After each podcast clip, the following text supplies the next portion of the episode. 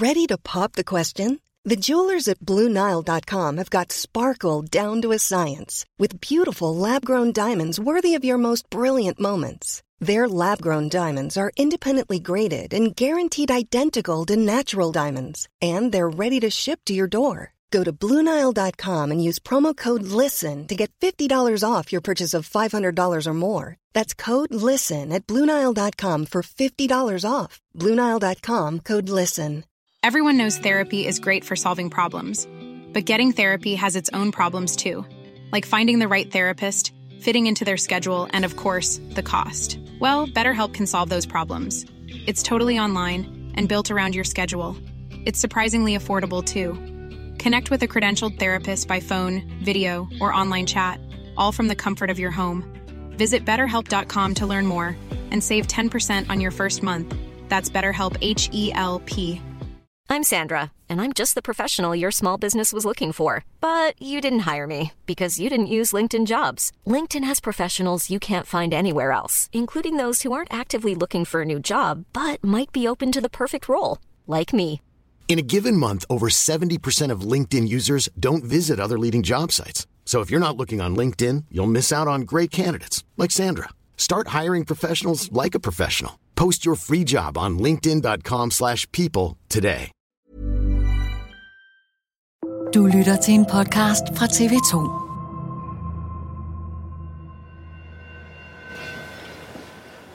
Klokken er 18. Det er nytårsaften. Fra residenspalæet på Amalienborg holder hendes majestæt dronningen nu sin nytårstale.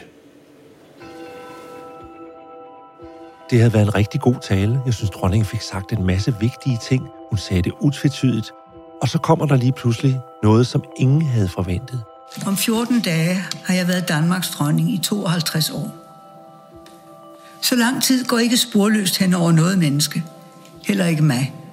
Hun begynder at tale om sin dårlige ryg, og så siger hun et lille ord, som, hvor jeg nærmest føler, at der er en lem, der åbner sig under mig, så jeg er i frit fald. Hun bruger det lille ord, det har givet mig anledning. Anledning til at gøre sig tanker om fremtiden. Om ikke tiden var inde til at overlade ansvaret til den næste generation. Der løb der et eller andet gennem kroppen, som sagde, hun gør det ikke. Hun sagde noget, som jeg aldrig nogensinde havde troet, at dronning Margrethe ville sige, fordi hun altid har sagt, jeg vil ikke sige det. I kommer ikke til at høre mig sige det. Det er ikke i min begrebsverden, at man kan abdicere, at man kan gå af. Men så siger hun, Jeg har besluttet, at det er nu, der er det rigtige tidspunkt. Den 14. januar 2024, 52 år efter at jeg efterfulgte min elskede far, vil jeg træde tilbage som Danmarks dronning. jeg tror, at mine følelser i det øjeblik lignede rigtig mange andre danskers følelser. Et chok. En usikkerhed. Hvordan skal det nu gå? Fordi dronningen jo er en konstant i vores samfund. Og endelig selvfølgelig også en taknemmelighed i forhold til dronningen. En bevægethed, Øh, fordi vi synes, hun havde været en rigtig god dronning, som havde været med til at tegne, hvem vi er som danskere. Så alle de der ting løb gennem hovedet på mig i det øjeblik. Jeg overlader tronen til min søn, kronprins Frederik.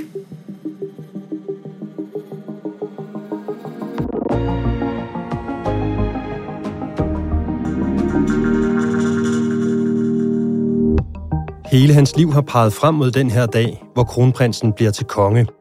Og nu sker det den 14. januar, en bombe hans mor smed i det, der skulle vise sig at blive hendes sidste nytårstale. Så vil jeg afslutte min sidste nytårstale med de ord, som jeg plejer. Gud bevarer Danmark. Gud bevarer jer alle sammen. Om to uger ændrer kronprins Frederiks liv sig markant, og spørgsmålet er nu, hvad han skal til at give afkald på, hvad han skal fortsætte med, og måske også, hvad han skal til at begynde på. Det handler dato om i dag. Mit navn er Lasse Sjørslev.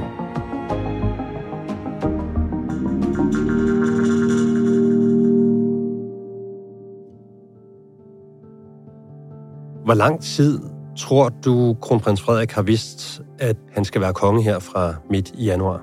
Det er der ikke nogen, der ved. Spørgsmålet er, om vi nogensinde får det at vide.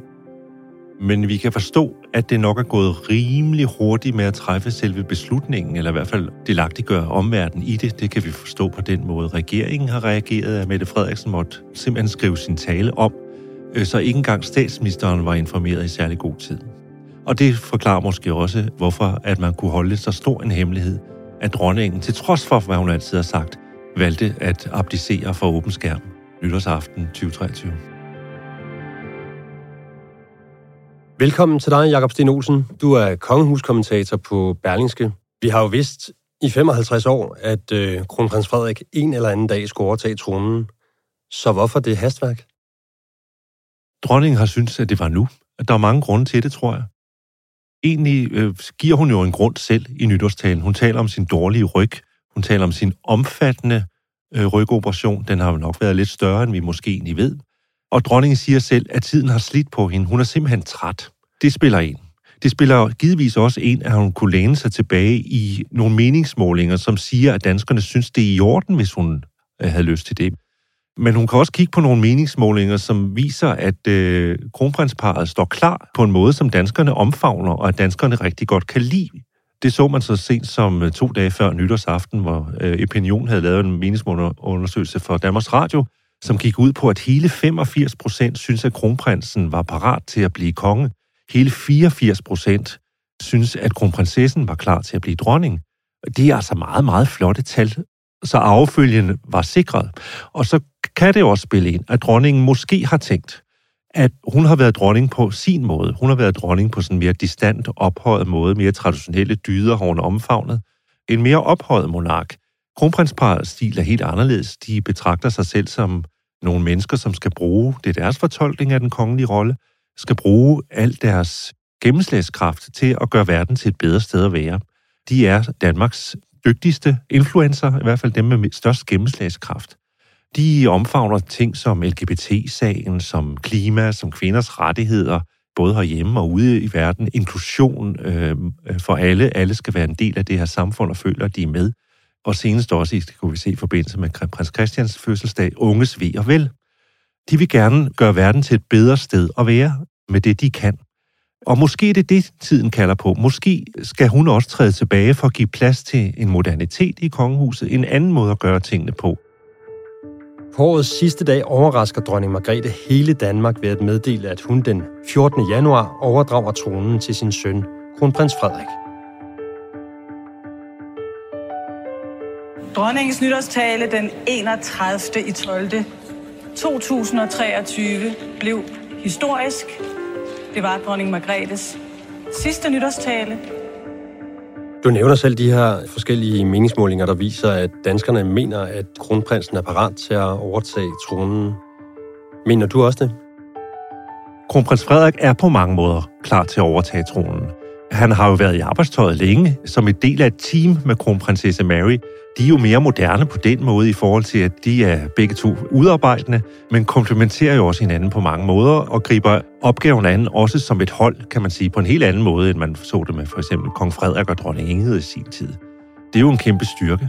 Styrken er jo også, at danskerne kender kronprins Frederik, de kender kronprinsesse Mary, de ved, hvad de står for, og de kan rigtig godt lide den. Han har likability, vil man sige, over i England. Han kan tale med folk. Man oplever ham måske stærkest, når han laver Royal Run. Øh, der ser vi i hvert fald rigtig meget til ham, og det er jo et triumftog for ham, fordi han der kan vise sit autentiske jeg, der hvor han er stærkest og mest menneskelig, og der hvor han har det godt. Ja, altså der skulle både være lidt uh, god og en god dag, god hyggedag, men der skulle også være lidt smule uh, nogle målsætninger, man kunne sætte sig op til. Og så ser vi ham hele tiden møde vidt forskellige mennesker, det er en stor styrke, den der folkelighed, som også er forbundet med hans fysik. Han er en guttermand, han er sej. Hvad enten han øh, er frømand og graver sig ned under bjælken, eller han øh, kører med Sirius-patruljen hen over indlandsisen, eller løber maraton gennem Københavns gader. Alt det der, synes danskerne, er, øh, det kan de rigtig godt lide, øh, som jo er noget helt andet, end vores dronning er respekteret for. Men han har også nogle svagheder, øh, og der er også det i det, at den rolle, han nu indtager som monarken, den suveræne, som konge af Danmark, det er altså noget andet end at være kronprins, hvor der trods alt er en vis licens sammenlignet med at være the shit. Du siger, han har nogle svagheder. Han har nogle svagheder, som vi godt kan tale om. Og det kan vi, fordi det har han selv gjort. Hvis nogen kan huske, da dronningen fejrede sit 50-års regeringsjubilæum, så skulle hendes søn holde en tale for hende. Han rejser sig op. Vi to har altid suppleret hinanden. Du er kvinde, mand. Og så oplister han sådan set alle sine egne dyder og sammenholder dem med moderens, og der er ikke meget overlap. Du skaber billeder. Jeg danner makkerskaber. Du mestrer ordet. Jeg mangler det af til. Du er til klassisk. Jeg er til rock. Altså, jeg kan lide rockmusik, du kan lide klassisk, du er bolig, det er ikke så meget. Du graver efter fund fra fortiden. Jeg gravede mig ned for ikke at blive opdaget i min tid i forsvaret. Han inviterer selv til den sammenligning, som vi jo han godt ved kommer. Den kommer jo også nu, hvor vi to sidder og snakker her. Og som alle danskere foretager derude, kan vide, hvordan han øh, vil være sammenlignet med dronningen, for han kan da ikke meget af det, hun, hun kan. Men når man så selv har talepinden, som han jo havde, så kan han også selv lave konklusionen, og det gjorde han jo så for os. Det var meget fint strategisk tale. Der sagde han så, I får noget andet, det kan I godt se. Det kan jeg garantere jer for, I gør. Men det andet, det som jeg repræsenterer, det er godt nok. Og så sluttede han jo af med at sige helt utvetydigt, jeg er klar. Så du kan være vis på, at jeg som din næstkommanderende står lige bag dig. Men der, hvor jeg kan se, at han får nogle problemer, det er på to områder. Den første udfordring er meget klar og kontant. Han skal simpelthen være noget flittigere. Der har han et forbillede, og nu må man så, han så undskylde, at vi sammenligner ham med mor igen. Hun er sindssygt forberedt. Hun læser syv aviser. Hun skriver sine taler selv. Hun er ægte interesseret i alt, fordi hun har besluttet sig for at være det. Han skal sætte sig rigtig godt ind i de ting, han skal ud til. Han skal, folk skal kunne mærke hans engagement. Han skal tage opgaven øh, måske en lille bit smule mere alvorlig, end han gør nu. Og det, jeg siger ikke, han er øh, dvask og doven. Øh, men han har en tilbøjelighed til at forlade sig på rutinen. Og det skal du ikke kunne som monark. Der er et andet forlangende. Der er et krav om, at du møder op øh, og er den. Og så er der en anden ting, han skal øve sig på. Det er sine kommunikative evner. Jeg har min støtte so far. Lige nu der, der ved vi ikke noget. Hvad mener, hvad, hvad mener de med, at de har deres støtte? Det betyder, at de skal vide, at, at de har min støtte. Og det kan vi godt tale åbent om, fordi han selv har formuleret sig om dem, øh, at han godt ved, at han taler sort ind imellem. Og det dur ikke, fordi øh, for det første, så kan du risikere, at folk tror, du er dum og ikke egnet til opgaven. Og for det andet kan du meget let komme til at bevæge dig ud, hvor du bliver misforstået. Og det er jo en hård, fin grænse i forhold til at være kongelig, hvad du må sige og hvad du ikke må sige. Og det er en vigtig opgave i et moderne samfund for en, en monark at kunne formulere sig, kunne forklare, hvad vi skal med institutionen, kunne forklare danskerne, hvor vi er, løjet, hvem vi er, og tale til os om, hvem vi er i forhold til resten af verden, og i forhold til, hvor vi kommer fra, hvor vi skal hen. Det skal du kunne, og det er svært for kronprins Frederik. Hvordan er kronprins Frederiks liv lige nu? Fordi man kan jo godt have det indtryk, at han egentlig har det som blommen i det æg, og han kan gøre præcis, hvad han har lyst til. Jeg synes, kronprins Frederik udstråler, at han har et godt liv. Altså, han har jo øh, som regel et godt humør, når han er ude, og, og han virker som om, at øh, han langt om længe, Øh, det kan man godt tillade sig at sige, omfavner sin opgave, altså holder af den. Det gjorde han jo ikke til at begynde med. Der afskyede han den. Han synes, det var, øh, skæbnen havde været ond mod ham, og ville øh, helst løbe fra det hele. Sådan er det ikke mere. Der er sket mange ting, siden han var en ung øh, prins, som kæmpede med sin identitet og vel strengt taget var havnet i en depression i forhold til opgaven. Øh, sådan er det ikke nu. Han vil gerne. Jeg tror selv, han føler, at han har demonstreret, at han kan. Men der er vel også nogle ting, han skal til at give afkald på nu? Han skal give afkald på noget af sin frihed, fordi det er anderledes forpligtende, øh, trods alt, at være nummer et, sammenlignet med at være nummer to. Øh, så kronprinsen har altid haft en vis tilbøjelighed til øh, også at ville være et, et menneske, øh, et frit menneske, ligesom alle os andre. Øh, men han skal se sig selv godt og grundigt i øjnene i forhold til at sige, nu er jeg nødt til også at give den her rolle noget tyngde. Øh, og så er der nogle ting, nogle friheder, øh, hvor han jo også er en, på mange måder har været en playboy-prins. Jeg tror ikke, vi gider at se en konge dukke fuld op på øh, Skanderborg Festivalen. Det er sjovt en gang, men anden gang bliver det patetisk. Vi skal ikke have flere Madrid-historier, hvor vi kan forklare, hvad kronprins Frederik laver i en fremmed storby uden sin kone. Vi skal ikke have historier om øh, øh, at have lyst til at få en indsigt fra en jagt, øh, en, en, en, en øh, skihytte i, i Schweiz, øh, eller øh, at man sætter, øh, at man ikke forstår, at man skal omgå sine privilegier med stor respekt og ikke køre over Storbæltsbroen, når andre skal holde tilbage og sådan noget. Det dur ikke, når du er monark. Så har du et helt, helt andet ansvar for, hvad du laver. Du er også øh, kongen, når du står på Skanderborg Festivalen. Så hvis vi skal kode ned det, du siger, så skal han simpelthen lære, at øh, pligt kommer før pleasure? Han skal lære, at pligt kommer før pleasure. Det er fuldstændig korrekt. Det er det, det hele handler om. Det er det, vi betaler for. Det er det, vi forventer. Vi holder meget af vores kongehus her i Danmark. Vi øh, kan også godt lide, at det er rigtige mennesker. Til en vis grad. Øh, fordi de kan ikke være ligesom alle os andre. Der er forbundet med den opgave, at vi skal kunne respektere dem. Hvis der er alt for meget støj, hvis der er alt for meget ind over, hvor vi tænker på øh, noget andet, når vi ser dem, end det vi skal tænke på, jamen, så kan de ikke fungere. Øh, de er jo, for nu at sige det lidt hårdt, de er jo ikke noget i sig selv. De er tilfældigvis født i en familie, som så har den særlige rolle at spille i vores samfund.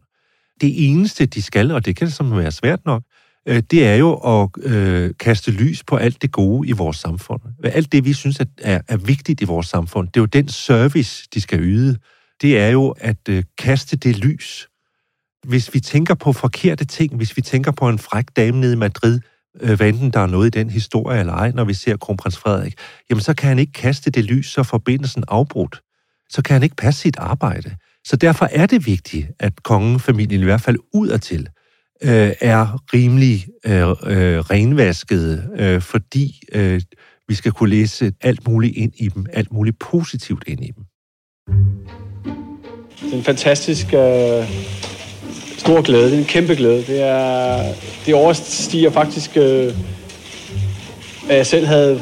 Det kan vi ikke løbe fra, at øh, fysisk udfoldelse og, og sport, øh, vi kan starte med det som leg, når, vi, når de er helt små børn, ikke? for det, der er det sjovere at lege det ind, end at, end at, end at kadrere det ind. Men det er jo, vi ser det jo nu her, en, en, en kæmpe stolthed og jubel og, hvad hedder det, en af de ting, du øh, peger på som en udfordring, eller et problem, kan man måske også kalde det for kronprinsen, det er hans evne til at formulere sig og holde en tale, for eksempel. Hvor stort er det problem for ham? Han kan sagtens holde en tale, for der er det hele skrevet ned. Øh, og en glimrende taler, det synes jeg, han demonstrerede, da han holdt tale, både for prins Christian, da han fyldte 18, men også øh, tilbage, da dronning Margrethe havde 50 års regeringsjubilæum.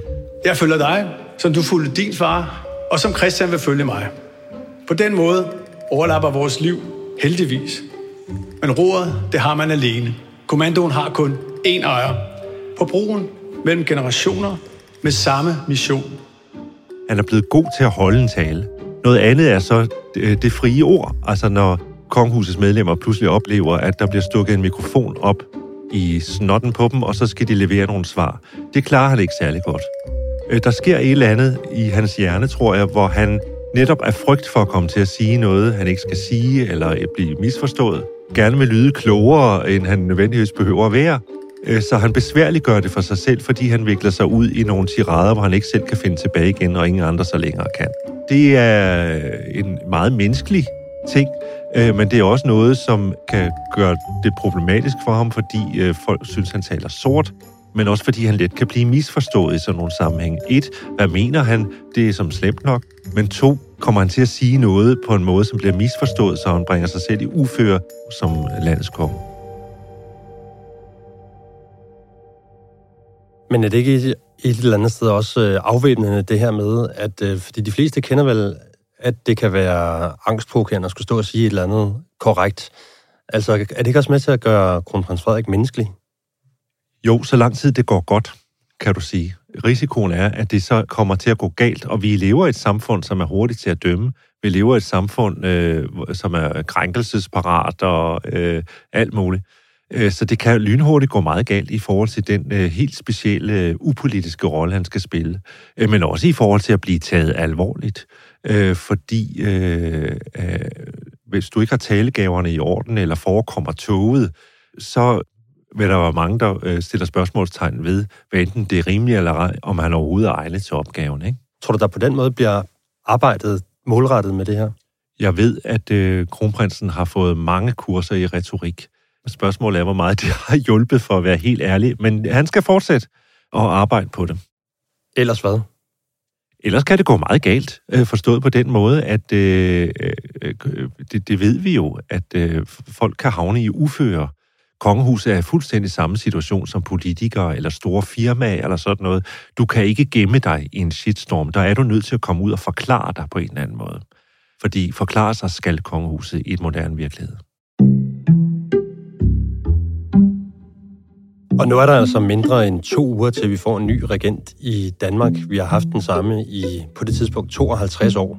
Så vi har ligesom været vant til, hvordan øh, dronning Margrethe har drevet firmaet Kongehuset.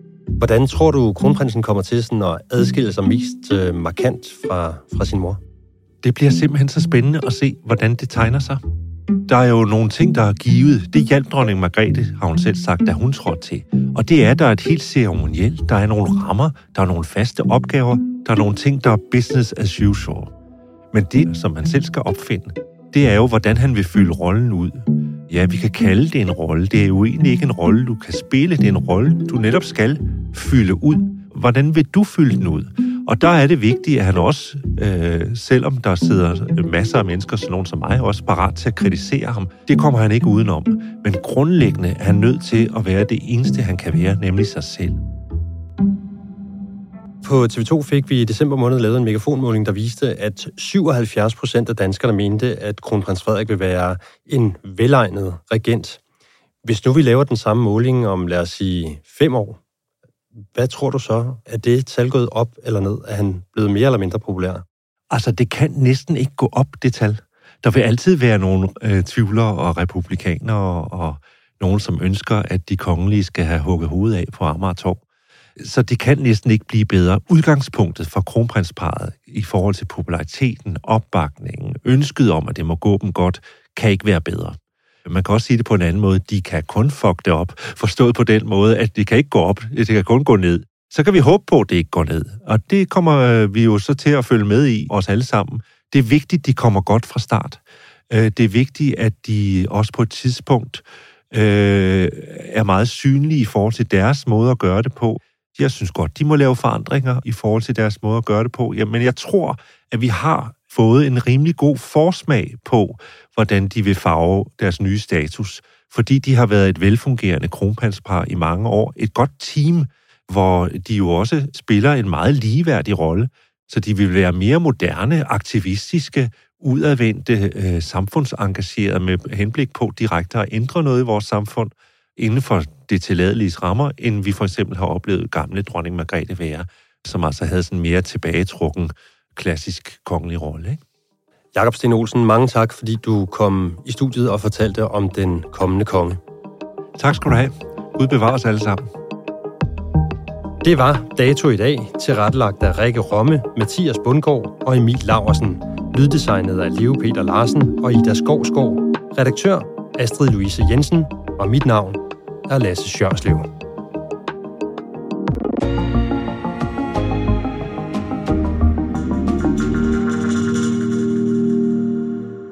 Du har lyttet til en podcast fra TV2.